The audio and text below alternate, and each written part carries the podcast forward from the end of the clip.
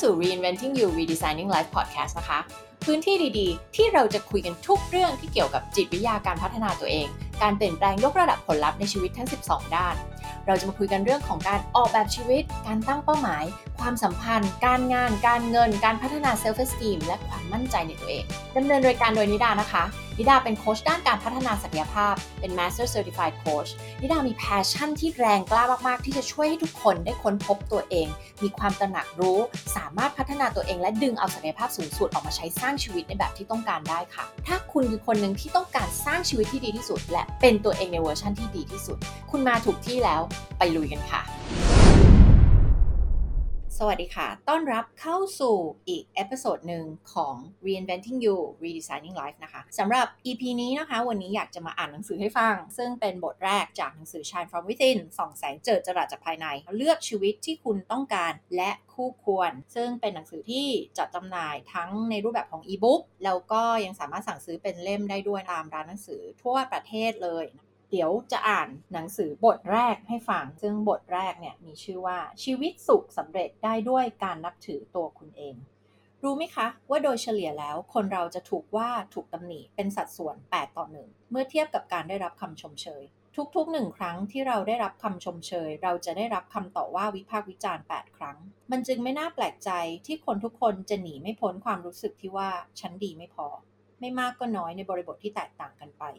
บางคนเชื่อลึกๆ ว่าตัวเองดีไม่พอ จึงไม่ควรค่าแก่การมีเงินหรือความมั่งคั่ง บางคนดึงดูดแต่คนแบบที่เราไม่ต้องการเข้ามาในชีวิตอยู่ซ้ำๆบางคนทำอะไรก็ไม่สุดเหมือนมีอุปสรรคเข้ามาขัดขวางทุกครั้ง บางคนรู้สึกว่าทำไมการมีชีวิตในแบบที่อยากมีเป็นเรื่องยากจัง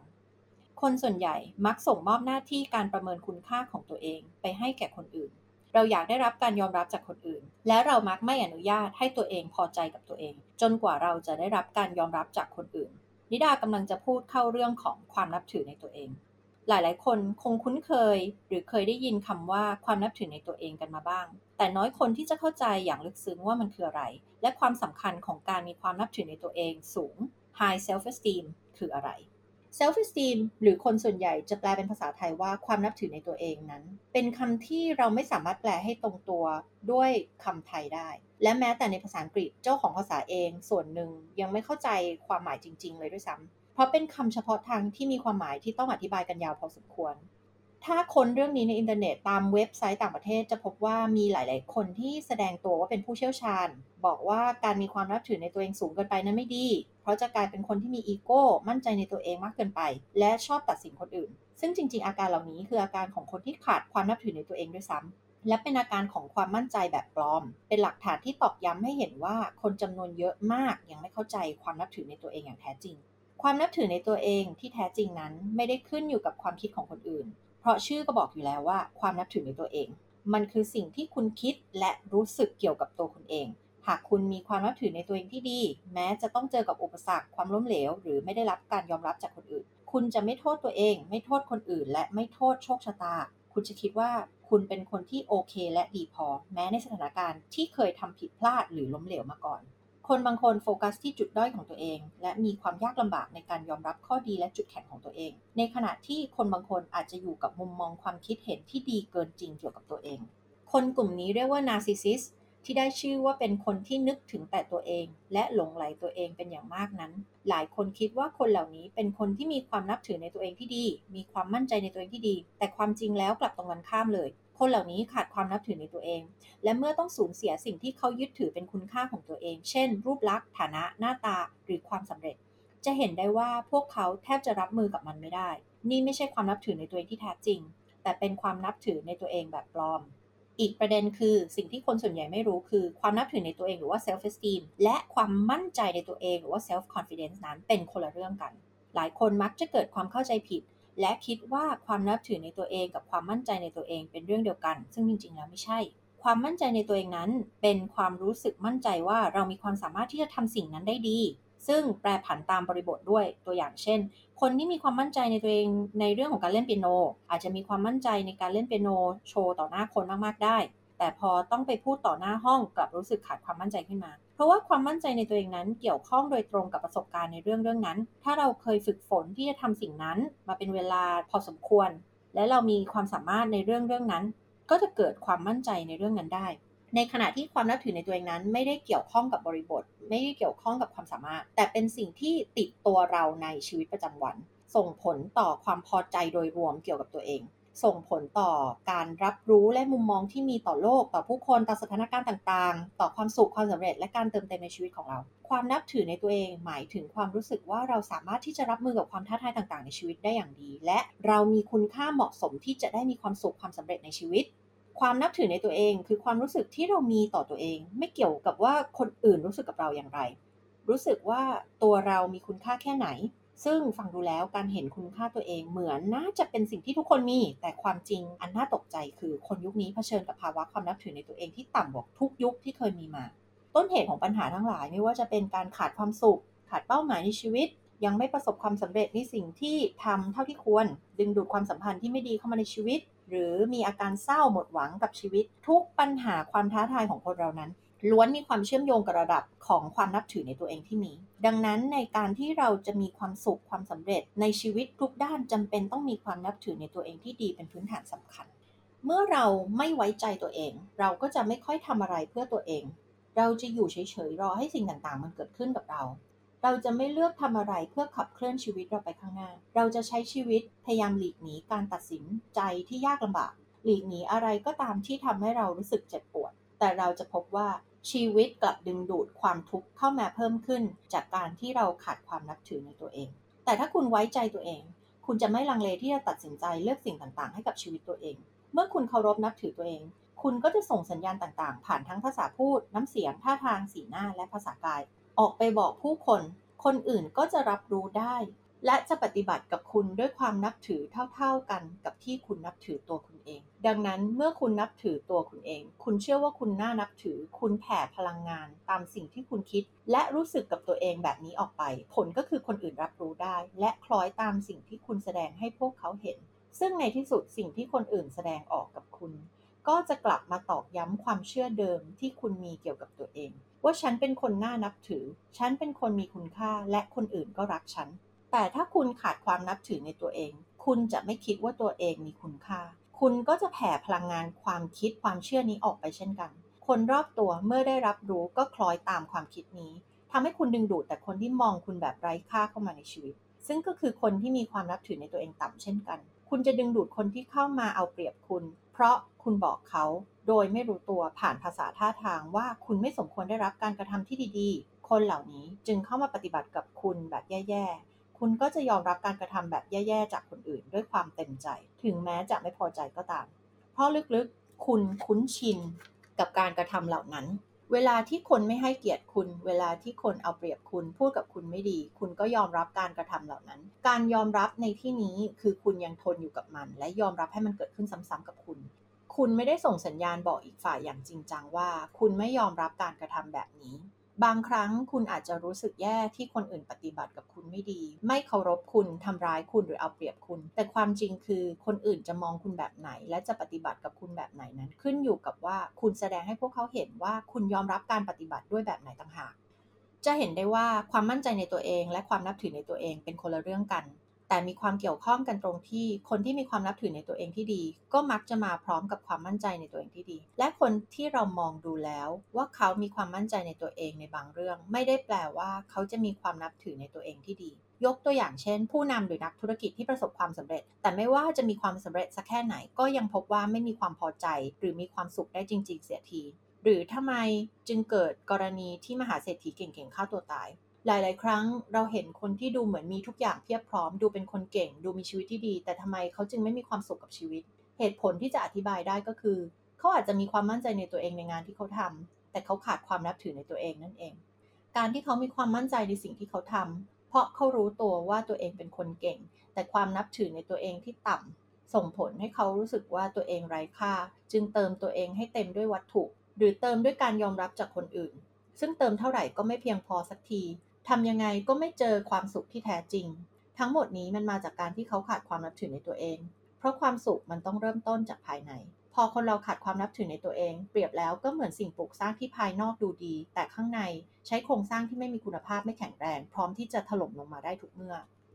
สิ่งที่แสดงออกมาเมื่อคุณไม่นับถือตัวเอง เรามักคิดกันว่าคนที่มีต้นทุนชีวิตที่ดี คือคนที่เกิดมาพร้อมทรัพยากรมากมาย ไม่ว่าจะมีฐานะดีหรือมีการศึกษาดี แต่จริง ๆ แล้วต้นทุนชีวิตที่มีพลังที่สุด คือการที่คนคนนั้นมีการเคารพตัวเองอยู่ในระดับที่ดี เพราะการเคารพนับถือตัวเองนี้ เป็นที่มาของความสุขความสำเร็จทุกด้านของชีวิต นิดาเคยเป็นที่ปรึกษาให้เจ้าของธุรกิจคนหนึ่ง เธอเริ่มต้นชีวิตด้วยการเป็นพนักงานขายในบริษัทชื่อดังแห่งหนึ่ง มียอดขายเป็นอันดับต้นๆของบริษัท เธอจึงได้ลาออกมาตั้งบริษัทของตัวเองทำธุรกิจด้านการให้คำปรึกษา แต่เมื่อเป็นเจ้าของธุรกิจแล้วเธอกลับไม่มีความกล้าพอที่จะคิดค่าบริการสำหรับการเป็นที่ปรึกษาในราคาสูงที่เหมาะสมกับคุณภาพการบริการทำให้เธอมีรายได้น้อยกว่าตอนที่เป็นลูกจ้างเป็นอย่างมากเธอเข้าใจว่าธุรกิจของตัวเองมีปัญหาจนกระทั่งได้มาพบกับนิดา จึงค้นพบว่าปัญหาที่แท้จริงก็คือการที่เธอรู้สึกว่าตัวเองไม่ดีพอไม่มีคุณสมบัติมากพอที่จะเป็นที่ปรึกษาได้ ผลลัพธ์จึงสะท้อนออกมาในลักษณะที่เธอไม่กล้าคิดค่าบริการที่คู่ควรกับตัวเอง ทั้งทั้งที่ในความเป็นจริงแล้ว ไม่ว่าจะเป็นประสบการณ์หรือความรู้ของเธอเธอมีความสามารถพร้อมเป็นอย่างมาก จากเคสที่กล่าวมา สะท้อนให้เห็นว่าการเคารพนับถือตัวเองเป็นสิ่งที่ฝังลึกอยู่ในจิตใจ ซึ่งมีผลอย่างมากในการใช้ชีวิตโดยที่เราไม่รู้ตัวเลย แต่เมื่อได้รับการแนะนำที่ถูกต้องแล้วเราทุกคนสามารถเพิ่มความนับถือตัวเองให้สูงขึ้น จนส่งผลดีกับชีวิตได้ เพราะการนับถือตัวเองเป็นสิ่งที่พัฒนาได้เหมือนหลาย ๆ คนที่ได้เข้ามารู้จักกับนิดา ก็ไม่เคยรู้ตัวมาก่อนว่าขาดการเคารพนับถือตัวเอง เพราะตัวเองเป็นคนมีความสามารถมีความมั่นใจในหลาย ๆ เรื่อง แต่เมื่อได้ทำความเข้าใจว่าความมั่นใจกับความนับถือในตัวเองนั้น เป็นคนละเรื่องกันทำให้เกิดความกระจ่างกับผลลัพธ์หลายๆเรื่องในชีวิตเลยทีเดียว การขาดความนับถือในตัวเอง ในคนส่วนมากจะไม่ได้แย่สุดโต่งแต่อาจจะแสดงออกมาเป็นอาการหลาย ๆ อย่าง ที่เราพบเห็นกันได้ทั่วไปในชีวิตประจำวันวันละหลาย ๆ ครั้งเช่นมักวิพากษ์วิจารณ์ตัวเองบ่อย ๆ ตัดสินว่าตัวเองแย่กว่าคนอื่น ใช้คำพูดลบ ๆ กับตัวเองโทษตัวเอง ไม่สนใจข้อดีหรือจุดแข็งของตัวเอง หรือทำเหมือนข้อดีเหล่านั้นไม่ใช่เรื่องสำคัญอะไร มองว่าข้อดีแบบนี้ใคร ๆก็มี มักคิดว่าโชคชะตาเป็นสิ่งที่มีอิทธิพลต่อชีวิต รวมไปถึงคิดว่าความสำเร็จของตัวเองก็เกิดจากการแค่มีโชคชะตาที่ดี เวลามีคนชมเชย พวกเขาจะไม่เชื่อว่าเป็นความจริง ไม่ยอมรับความผิดของตัวเอง ปัดความรับผิดชอบ โทษคนอื่น เกิดจากการที่เรากลัวคนจะตัดสินเรา ลัวคนต่อต้านไม่ชอบไม่ยอมรับเรา จึงพยายามหาทางปัดความรับผิดชอบ หรือโยนความผิดให้ผู้อื่น เพราะไม่อยากยอมรับความจริง แล้วอาจจะกลัวว่าถ้าหากว่ายอมรับความจริงแล้ว ต้องรู้สึกแย่กับตัวเองไปมากกว่าเดิม ไม่กล้าหรือหลีกเลี่ยงที่จะแสดงความคิดเห็น เกิดจากการที่เรากลัวคนจะไม่ชอบเรา ไม่ยอมรับเรา กลัวคนจะบอกว่าสิ่งที่เราคิดนั้นผิด กลัวถูกตัดสิน กลัวคนต่อต้านเรา หรือกลัวไม่เข้าพวกกับคนอื่น ไม่กล้าตัดสินใจ การไม่กล้าตัดสินใจในเรื่องสำคัญ เป็นการแสดงออกว่าเราอาจมีความนับถือในตัวเองน้อย เพราะกลัวการตัดสินใจพลาด เช่น คนที่ลังเลโลเล คิดซ้ำไปซ้ำมา คิดวนเวียน ไม่กล้าตัดสินใจ กลัวว่าจะตัดสินใจเลือกสิ่งที่ผิด แล้วจะต้องมารู้สึกเสียดายทีหลัง กลัวผิดพลาด กลัวล้มเหลว หรือบางครั้งก็แสดงออกในแบบที่ไม่ทำอะไรเลย ปล่อยให้ปัญหาหรืออุปสรรคยังคงดำเนินต่อไปอยู่อย่างนั้น โดยหวังว่าปัญหาจะบลายหายไปเองในสักวัน พูดถึงตัวเองในทางลบ เช่น ฉันไม่เก่งเรื่องนี้ ฉันทำอันนี้ไม่ได้ ฉันไม่มีความสามารถในด้านนั้น เกิดจากการที่เราคิดว่าความสามารถเป็นเรื่องที่อยู่นอกการควบคุมของตัวเอง ใช้สิ่งเหล่านี้เป็นข้ออ้างในการที่จะไม่ต้องปรับปรุงเปลี่ยนแปลง ไม่ต้องเรียนรู้ ไม่ต้องพยายาม และไม่ต้องทำอะไรเลย หรือบางคนก็พูดเพื่อให้คนอื่นมาขัดแย้งกับเรา และบอกเราว่าจริง ๆ เราเก่งนะ ดีนะ เป็นต้น ใช้ชีวิตอย่างไรเป้าหมาย ไม่รับผิดชอบต่อชีวิตตัวเอง เมื่อคนเราขาดความนับถือในตัวเองที่ดี ก็มาพร้อมกับการขาดความรับผิดชอบต่อตัวเอง หรือที่เราเรียกว่า self responsibility คือคิดว่าตัวเองไม่สามารถควบคุมชีวิตตัวเองได้ คิดว่าชีวิตของตัวเองขึ้นอยู่กับคนอื่น บวกกับการที่ไม่คิดว่าตัวเองจะประสบความสำเร็จได้ จึงไม่คิดตั้งเป้าหมายอะไร ใช้ชีวิตแบบไร้เป้าหมาย เหมือนคนที่ใช้ชีวิตไปวันๆตามกิจวัตรแบบเดิมๆที่เป็นอยู่ ไม่คิดปรับเปลี่ยนเพื่อให้ชีวิตดีขึ้น เรียกร้องความสนใจ เพราะคิดว่าตัวเองไม่มีค่าพอจึงแสดงออกด้วยการเรียกร้องความสนใจโดยไม่รู้ตัว ให้คนที่รักหันมาสนใจ การเรียกร้องความสนใจก็ทำได้หลายวิธี แต่ส่วนมากแล้วจะเป็นการแสดงออกผ่านปัญหาต่างๆ ทั้งที่เป็นปัญหาจริง ๆ และปัญหาที่ถูกสร้างขึ้นมา เช่น การทำให้ชีวิตดูมีปัญหาตลอดเวลา หรือสร้างดราม่าให้ชีวิตดูแย่เกินความเป็นจริง เอาความต้องการของคนอื่นมาเหนือตัวเอง คนที่ขาดความนับถือตัวเองจะคิดว่าสิ่งที่ตัวเองต้องการนั้นไม่สำคัญ ถ้าสังเกตดีๆ จะพบว่ามักมีคำพูดลักษณะที่ว่า แล้วแต่หรือไม่เป็นไร เช่น เดี๋ยวเราไปเดินเล่นสวนสาธารณะด้วยกันไหม แต่ถ้าเธอไม่อยากไปก็ไม่เป็นไรนะ เราอยู่บ้านก็ได้ บางครั้งทำผิดจรรยาบรรณทำผิดคุณธรรม จริยธรรมอันดี อาจจะทำไปเพื่อที่จะได้รับการยอมรับอะไรบางอย่าง เช่น คนที่นอกใจแฟน เพราะต้องการการยอมรับจากคนอื่นๆ หลาย ๆ คนในความคิดของเขากำลังบอกตัวเองว่า ถ้าฉันมีแฟนได้หลายคนแปลว่าฉันเป็นที่ต้องการ และก็เป็นที่ยอมรับ คนเจ้าชู้จึงรู้สึกดีใจอยู่ลึกๆ เวลาที่คนหลาย ๆ คนรุมแย่งตัวเขา หรือเสียใจที่เขามีคนอื่น หรือกรณีการโกงเงินเพื่อที่จะได้เงินเพิ่มขึ้น ได้อำนาจเพิ่มขึ้น และได้เป็นที่ยอมรับ เพราะยึดเงินวัตถุภายนอก หรือคนอื่น เป็นตัวสร้างความสุข และการยอมรับให้กับตัวเอง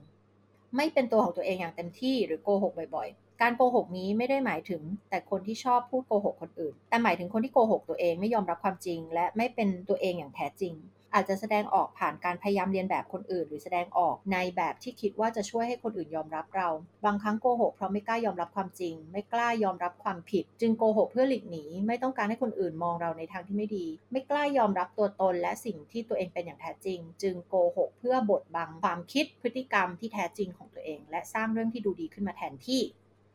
ทนอยู่กับความสัมพันธ์แย่ๆ แล้วคิดว่าปัญหาคืออีกคน เกิดจากการที่เราขาดความนับถือในตัวเอง เราไม่เห็นคุณค่าตัวเอง เราจึงดึงดูดคนที่ขาดความนับถือในตัวเองเข้ามาในชีวิตเช่นกัน มันคือกฎแห่งแรงดึงดูด เพราะเราขาดความนับถือในตัวเองอยู่ลึกๆ เราจึงไม่คิดว่าเราคู่ควรกับคนที่ดีไปกว่านี้ เราคิดว่าเราจะหาใครที่ดีกว่านี้ไม่ได้ มันสะท้อนให้เห็นถึงมุมมองที่เรามีต่อตัวเราเองไม่พอใจเวลาที่คนอื่นประสบความสำเร็จ หรือเมื่อคนอื่นมีคุณสมบัติอะไรที่ดี เกิดจากการที่เรารู้สึกตัวเองไม่ดีพอ เราจึงอยากได้อยากมีแบบคนอื่น คิดว่าถ้าคนอื่นดีแล้วเราจะสู้เขาไม่ได้ คิดว่าถ้าคนอื่นดีแปลว่าเราจะไม่ดีเปรียบเทียบตัวเองกับคนอื่น ติด perfect เกิดจากการที่เราคิดว่าถ้าเราไม่ perfect แล้วเราจะไม่ดีพอ กลัวคนอื่นตัดสินเรากลัวไม่เป็นที่ยอมรับ ขอโทษบ่อยเกินความจำเป็น เป็นเรื่องดีที่คนเราจะขอโทษคนอื่นเวลาที่ทำผิด แต่การขอโทษในเรื่องที่เราไม่ได้ทำหรือไม่จำเป็นต้องขอโทษ เป็นการแสดงออกที่บ่งบอกว่าเราขาดความนับถือในตัวเอง ชอบพูดโอ้อวดข่มคนอื่น เป็นอาการของการขาดความนับถือในตัวเองที่ถูกบดบังเอาไว้ เหมือนสวมหน้ากากซ่อนไว้จากความรู้สึกขาดการยอมรับจากคนอื่น จึงพูดโอ้อวดเพื่อที่จะสร้างการยอมรับแบบปลอมๆขึ้นมาทดแทน เป็นการซ่อนเร้นตัวตนที่แท้จริงไม่ให้คนอื่นรู้ การข่มคนอื่น เป็นการหลอกตัวเองว่าเราดีกว่าคนอื่น เป็นการเติมเต็มความรู้สึกของตัวเองที่ไม่ได้ผลจริงแต่อย่างใด หากแต่ยิ่งกลับมาทำให้ความนับถือของตัวเองลดน้อยลงไปอีกด้วยซ้ำผลลัพธ์ของการไม่นับถือตัวเอง ผลของการขาดความนับถือในตัวเองสร้างปัญหาสารพัดแบบให้กับเรา ทั้งการไม่มีเป้าหมายในชีวิต ขาดแรงขับเคลื่อน และแรงบันดาลใจในการทำสิ่งต่างๆ การขาดความนับถือในตัวเองทำให้เกิดความรู้สึกลบๆ มากมาย ทั้งเกิดเสียงวิพากษ์วิจารณ์ในหัวเกี่ยวกับตัวเองอยู่ตลอดเวลา ซึ่งนำไปสู่ความรู้สึกเศร้าหดหู่กระวนกระวายโกรธอับอาย และรู้สึกผิด มักส่งผลให้มีปัญหาด้านความสัมพันธ์ เช่น ทนอยู่กับความสัมพันธ์ที่บ่อนทำลายตัวเอง อาจจะยอมรับกับพฤติกรรมที่ไม่ให้เกียรติ และไม่มีเหตุมีผลหลาย ๆ อย่างจากคู่รัก เพราะคิดว่าตัวเองไม่คู่ควรกับความรักดี ๆ และคิดว่าจำเป็นต้องอดทน เพื่อที่จะได้รับความรัก หรือในทางตรงกันข้าม คนที่ขาดความนับถือในตัวเอง อาจจะเป็นคนที่มีความโกรธและรู้สึกแย่กับตัวเอง แล้วแสดงออกโดยการรังแกคนรัก อาจจะบงการควบคุมหรือทำพฤติกรรมที่ไม่ดีกับคู่รัก ในแง่ของการเรียน การทำงาน ธุรกิจ การตั้งเป้าหมาย คนที่ขาดความนับถือในตัวเอง จะกลัวคำตัดสินคำวิพากษ์วิจารณ์ กลัวความล้มเหลว และเนื่องจากไม่เชื่อมั่นในตัวเองอยู่แล้ว จึงอาจหลีกเลี่ยงไม่เสี่ยงที่จะทำอะไรใหม่ ๆ หรืออาจจะไม่ลงมือทำอะไรเลยก็เป็นได้ แต่ในทางตรงกันข้าม คนขาดความนับถือในตัวเอง อาจจะแสดงออกโดยการเป็นคนใฝ่สำเร็จ และตามหาความสมบูรณ์แบบเพื่อชดเชยให้กับสิ่งที่เขาคิดว่าตัวเองขาด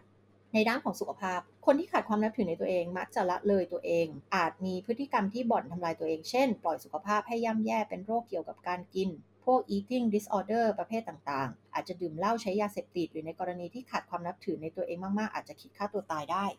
ความนับถือในตัวเองแบบจอมปลอม ความนับถือในตัวเองเป็นปัจจัยที่ใช้วัดสุขภาพทางจิต และความคิดของเรา ทุกวันนี้ความนับถือในตัวเองเป็นปัญหาอย่างมาก ด้านวัฒนธรรมและค่านิยมในสังคมหลาย ๆ อย่าง รวมทั้งขาดแม่แบบที่ดีในเรื่องนี้ การต้องเผชิญชีวิต โดยการขาดความนับถือในตัวเองนั้น เป็นอุปสรรคในชีวิต และถือว่าเป็นการเสียเปรียบอย่างรุนแรง ที่น่าเป็นกังวลที่สุดก็คือ คนส่วนใหญ่ไม่รู้ตัวว่าระดับของความนับถือในตัวเองเป็นสิ่งที่ฉุดรั้งชีวิตอยู่ และอาจจะพยายามทำหลาย ๆ สิ่งหลาย ๆ อย่าง โดยที่ไม่รู้ตัวว่าเป็นอาการของคนที่รู้สึกขาดความนับถือในตัวเอง เช่นทำพฤติกรรมบางอย่าง หรือใช้สิ่งของบางอย่าง เพื่อให้เป็นที่ยอมรับของคนอื่น เมื่อคนไม่เข้าใจสาเหตุที่แท้จริง จึงทำสิ่งเหล่านี้ ก็ยากที่จะหลุดจากวงจร เพื่อที่จะไปตามหาความสุขที่แท้จริงให้กับชีวิตได้ ไม่ว่าในอดีตเราจะเป็นอย่างไรไม่สำคัญ เพราะความนับถือในตัวเองนั้นสามารถที่จะพัฒนาได้ด้วยตัวเราเอง แค่เพียงเราต้องรู้วิธีการที่ถูกต้อง และมีวินัยในการพัฒนามันในทุกๆวัน ถ้าเราทำงานที่เกี่ยวข้องกับการสนับสนุนและพัฒนาคน หรือต้องการช่วยให้คนรู้จักได้พัฒนาตัวเองในเรื่องนี้ เราก็ต้องรู้วิธีการ เพื่อที่จะดึงศักยภาพที่ดีที่สุดในตัวของพวกเขาออกมา และหนึ่งในวิธีนั้นก็คือการช่วยส่งเสริมเรื่องของการเพิ่มความนับถือในตัวเองให้กับพวกเขา ความนับถือในตัวเองและพฤติกรรมส่งผลซึ่งกันและกัน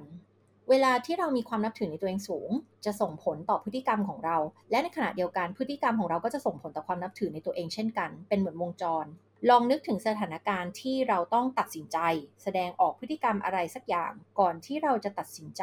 ปัจจัยที่ส่งผลต่อการตัดสินใจนั้นๆ ของเรามีหลายอย่าง แต่ความนับถือในตัวเองมีส่วนเป็นอย่างมาก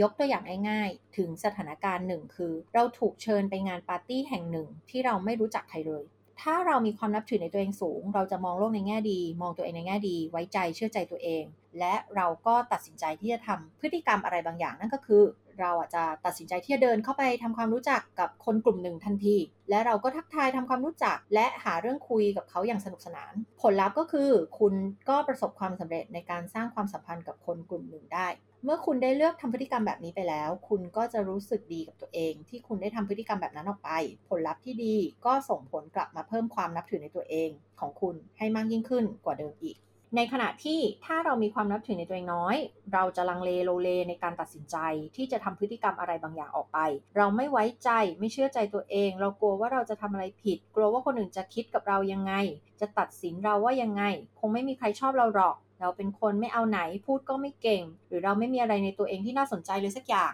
ดังนั้นพฤติกรรมที่เราเลือกที่จะแสดงออกก็อาจจะเป็นการที่ไม่เดินเข้าไปทักทายหรือคุยกับใครในงานเลย อาจจะเดินเดินอยู่ในงานคนเดียวเหงาเหงาสักพักรอให้มีคนเข้ามาคุยด้วยก่อน ถึงแม้จะมีคนเดินเข้ามาคุยด้วย แต่ด้วยความคิดที่คิดว่าตัวเองเป็นคนน่าเบื่อ คงไม่มีใครอยากคุยด้วยหรอก เราก็คงจะทำหน้าตาเซ็งๆถามคำตอบคำจนในที่สุดก็ได้ผลลัพธ์คือ ไม่ได้พัฒนาความสัมพันธ์กับใครเลยในงานนั้นๆ หลังจากนั้นคุณก็จะตำหนิตัวเองว่าเป็นไอ้ขี้แพ้ เอ้ย ไปงานทำไม ไปแล้วก็ไม่มีใครอยากจะคุยด้วย ไปยืนอยู่คนเดียว ไม่มีเพื่อน เรานี่มันคนไม่น่าสนใจจริง ๆ ไม่มีใครสนใจเราเลย พฤติกรรมและผลลัพธ์ก็จะไปลดคะแนนความนับถือในตัวเองของเราลง และเหตุการณ์แบบอื่น ๆ ในชีวิตของเราก็จะเกิดเป็นวงจรแบบนี้ ลองสังเกตดูสิคะ ก่อนที่คุณจะทำการตัดสินใจที่จะพูด หรือกระทำอะไรบางอย่างลงไป ก่อนหน้านั้นความคิดอะไรที่เกิดขึ้นในสมองของเรา ลองนึกดู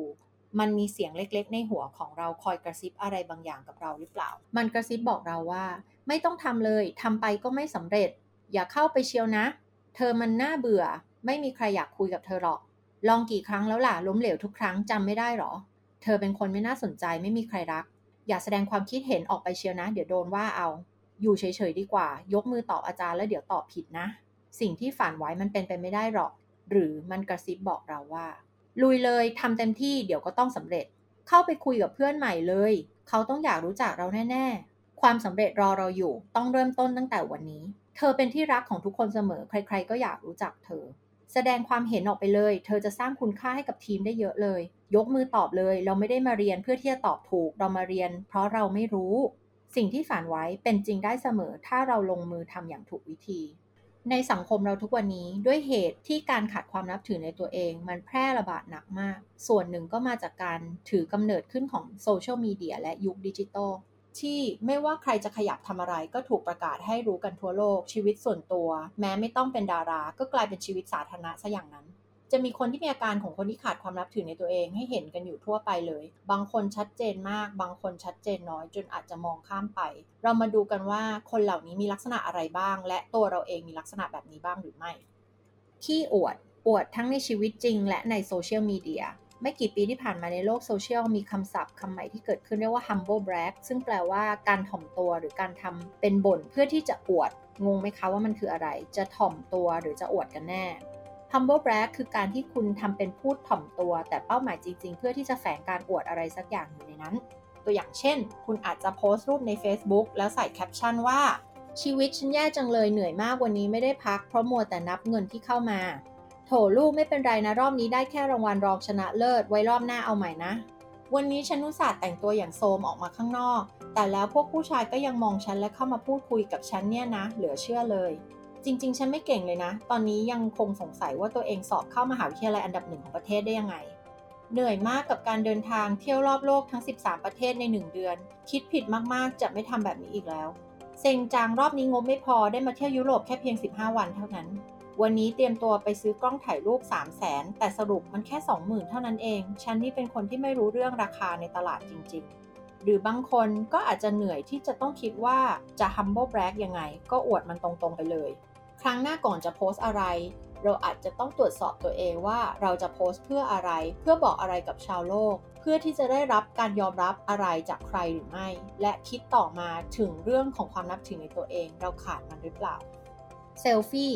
กลุ่มนี้จะชอบถ่ายรูปตัวเองโพสต์ลงบ่อยๆ เหตุผลจริง ๆ แล้ว เพราะเขาต้องการได้รับความสนใจ และการยอมรับจากคนอื่น เพราะว่าจริง ๆ มันคือการขาดความนับถือในตัวเองนั่นเอง เมื่อขาดการยอมรับตัวเองจากภายใน จึงพยายามเติมเต็ม ด้วยการยอมรับจากโลกภายนอกจากคนอื่นในสังคม หลายปีที่ผ่านมายิ่งน่าเป็นห่วง เกิดกระแสการแลกกดไลค์ที่ต่างประเทศใน Instagram จะมีวัยรุ่นที่เข้าไปคอมเมนต์ในโพสต์ของเหล่าดาราดังว่า LB แปลว่า like back ซึ่งเป็นโค้ดลับที่รู้กันทั่วไปว่าให้เธอมากดไลค์รูปของฉันนะ และเดี๋ยวฉันจะไปกดไลค์รูปของเธอคืนแสดงให้เห็นว่าคนยุคใหม่หันไปให้ความสำคัญกับการถูกยอมรับจากสังคมด้วยวิธีปลอมๆ กันเยอะจริง ๆ ซึ่งเป็นการแสดงอาการของความนับถือในตัวเองที่ต่ำลงในสังคม โลกของโซเชียลมีเดียเองก็เป็นโลกที่เอื้อให้คนรู้สึกเปรียบเทียบตัวเองกับคนอื่นโดยอัตโนมัติ ที่นิดาได้เล่าให้ฟังคือโซเชียลมีเดียทำให้คนเรามีความนับถือในตัวเองที่ต่ำลง และการที่คนมีความนับถือในตัวเองที่ต่ำลง ก็จะไปพึ่งพาโซเชียลมีเดียเพิ่มความนับถือในตัวเองให้กับตัวเอง แต่เป็นการเพิ่มแบบปลอมและไม่ได้ผล แต่กลับยิ่งส่งผลให้รู้สึกว่าความนับถือในตัวเองต่ำลงไปด้วยซ้ำดังตัวอย่างของวัยรุ่นที่ต้องไปขอแลกไลค์ความจริงแล้วเขารู้สึกแย่กับตัวเองที่ต้องทำขนาดนั้น เพื่อที่จะได้รู้สึกว่าตัวเองเป็นที่ยอมรับ นี่คือกุญแจสำคัญ คนทุกคนที่พยายามสร้างความนับถือในตัวเองแบบปลอมขึ้นมานั้น สุดท้ายแล้วจะยิ่งมีความนับถือในตัวเองที่ต่ำลงจากการพยายามนั้น เป็นการตอบย้ำว่าความนับถือในตัวเอง ส่งผลต่อพฤติกรรม และพฤติกรรมส่งผลต่อความนับถือในตัวเอง คนชอบเรียกร้องความสนใจ การเรียกร้องความสนใจอาจจะแสดงออกผ่านการโพสต์เรื่องราวดราม่าเพื่อให้คนมาคอมเมนต์หรือให้ความสนใจกับตัวเอง เพื่อที่จะได้รู้สึกสำคัญ รู้สึกว่าคนอื่นสนใจและห่วงใย ก็เป็นอีกอาการที่บ่งชี้ถึงความขาดความนับถือในตัวเอง ซื้อของหรือใช้ของบางอย่างเพื่อรู้สึกดีกับตัวเองหรือทำให้คนอื่นยอมรับ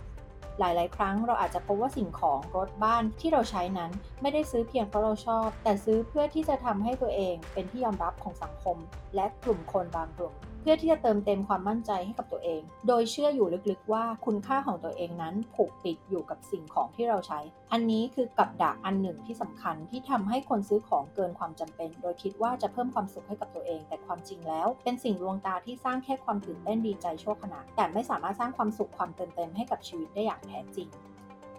จบไปแล้วกับบทที่ 1 นะคะ ของหนังสือ Shine from Within ส่องแสงเจิดจรัสจากภายใน ก็หวังว่าทุกคนจะได้รับประโยชน์และก็ความรู้นะคะ แล้วก็อยากให้ทุกคนได้ไปซื้อหนังสือเล่มนี้มาอ่านกัน เล่มนี้นะคะ มีทั้งหมดด้วยกัน 18 บทก็ลงรายละเอียดในทุกมิติของ self esteem หาซื้อกันได้ตามร้านหนังสือทั่วประเทศนะคะ หรือว่าจะซื้อเป็นลักษณะของ e-book ก็ได้ เช่นกันตามแพลตฟอร์มของ e-book ต่างๆ สุดท้ายนี้ก็อยากจะจบ episode นี้นะคะ ไปด้วย quote หนึ่งที่มีเขียนในหนังสือเล่มนี้ ท้ายบทที่ 1 ว่า people who shine from within don't need a spotlight หรือแปลเป็นไทยก็คือ คนที่ส่องแสงเจิดจรัสมาจากภายใน ไม่จำเป็นต้องมีไฟสปอตไลท์มาส่องให้โดดเด่น ก็อยากให้ทุกคนนะคะได้ไปพัฒนา self esteem เพิ่มความรู้ในเรื่องนี้ เพื่อให้เราสามารถที่จะสร้างชีวิตในแบบที่เราต้องการจริง ๆ ถ้าชอบรายการพอดแคสต์ของเรา Reinventing You Redesigning Life อยากให้ทุกคนนะคะ ช่วยทิ้งรีวิวให้กับเราด้วยนะคะ ก็จะมีการให้เรตติ้งเป็นดาว แล้วก็พิมพ์ข้อความมาได้นะคะ เป็นเรื่องเล็กๆ น้อยๆนะคะ ที่จะทำให้โชว์ของเราเนี่ยสามารถที่จะถูกแพร่กระจายนะคะ ไปยังออเดียนหรือว่าคนฟังที่มีกลุ่มกว้างมากยิ่งขึ้นการที่ทำพอดแคสต์โชว์นี้ออกมาค่ะก็อยากให้เป็นประโยชน์กับทุกๆ คนนะคะ ที่ได้ฟังเพื่อที่จะ มีความรู้ในเรื่องของจิตวิทยาที่สามารถนำมาปรับใช้กับชีวิตของเราได้จริง ๆ ก็ฝากรีวิวโชว์กันด้วยนะคะ ขอบคุณมาก ๆ เลยค่ะ ขอบคุณที่ติดตามกันมานะคะ กับ episode นี้และหวังว่าจะเป็นประโยชน์กับทุกๆคน แล้วเดี๋ยวเราพบกันใน episode หน้าค่ะ